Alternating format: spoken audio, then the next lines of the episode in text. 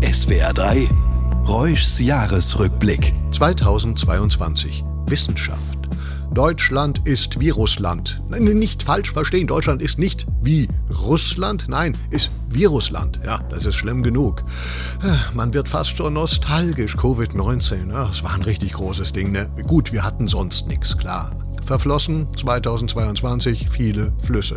Pflanzen verdorren. Die Wissenschaft empfiehlt mehr Schottergärten, denn auch bei großer Hitze gilt, Schotter kann nicht verdorren. Okay, Spaß. Es läuft gerade nicht rund. Die feigen Wälder hauen ab. Naja, sie werden abgehauen. Jede Minute geht eine Waldfläche von 27 Fußballfeldern verloren. Würden jeden Tag 27 Fußballfelder verloren gehen, da wäre was los.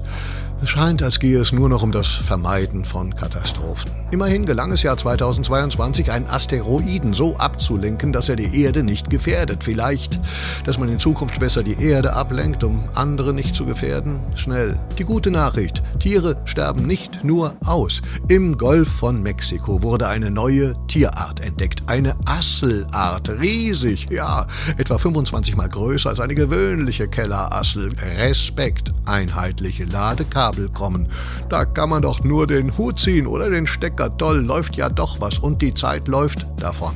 Diese 1,5 Grad Marke. Jetzt soll sie schon in vier Jahren überschritten werden, also lange vor den bisher erhofften Befürchtungen. Wie kommen wir aus dem Schlamassel raus? Technik aus Toronto.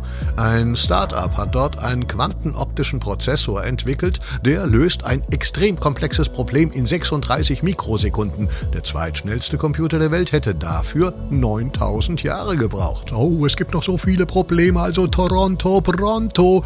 Oh, schon da. Auflösung im nächsten Jahr.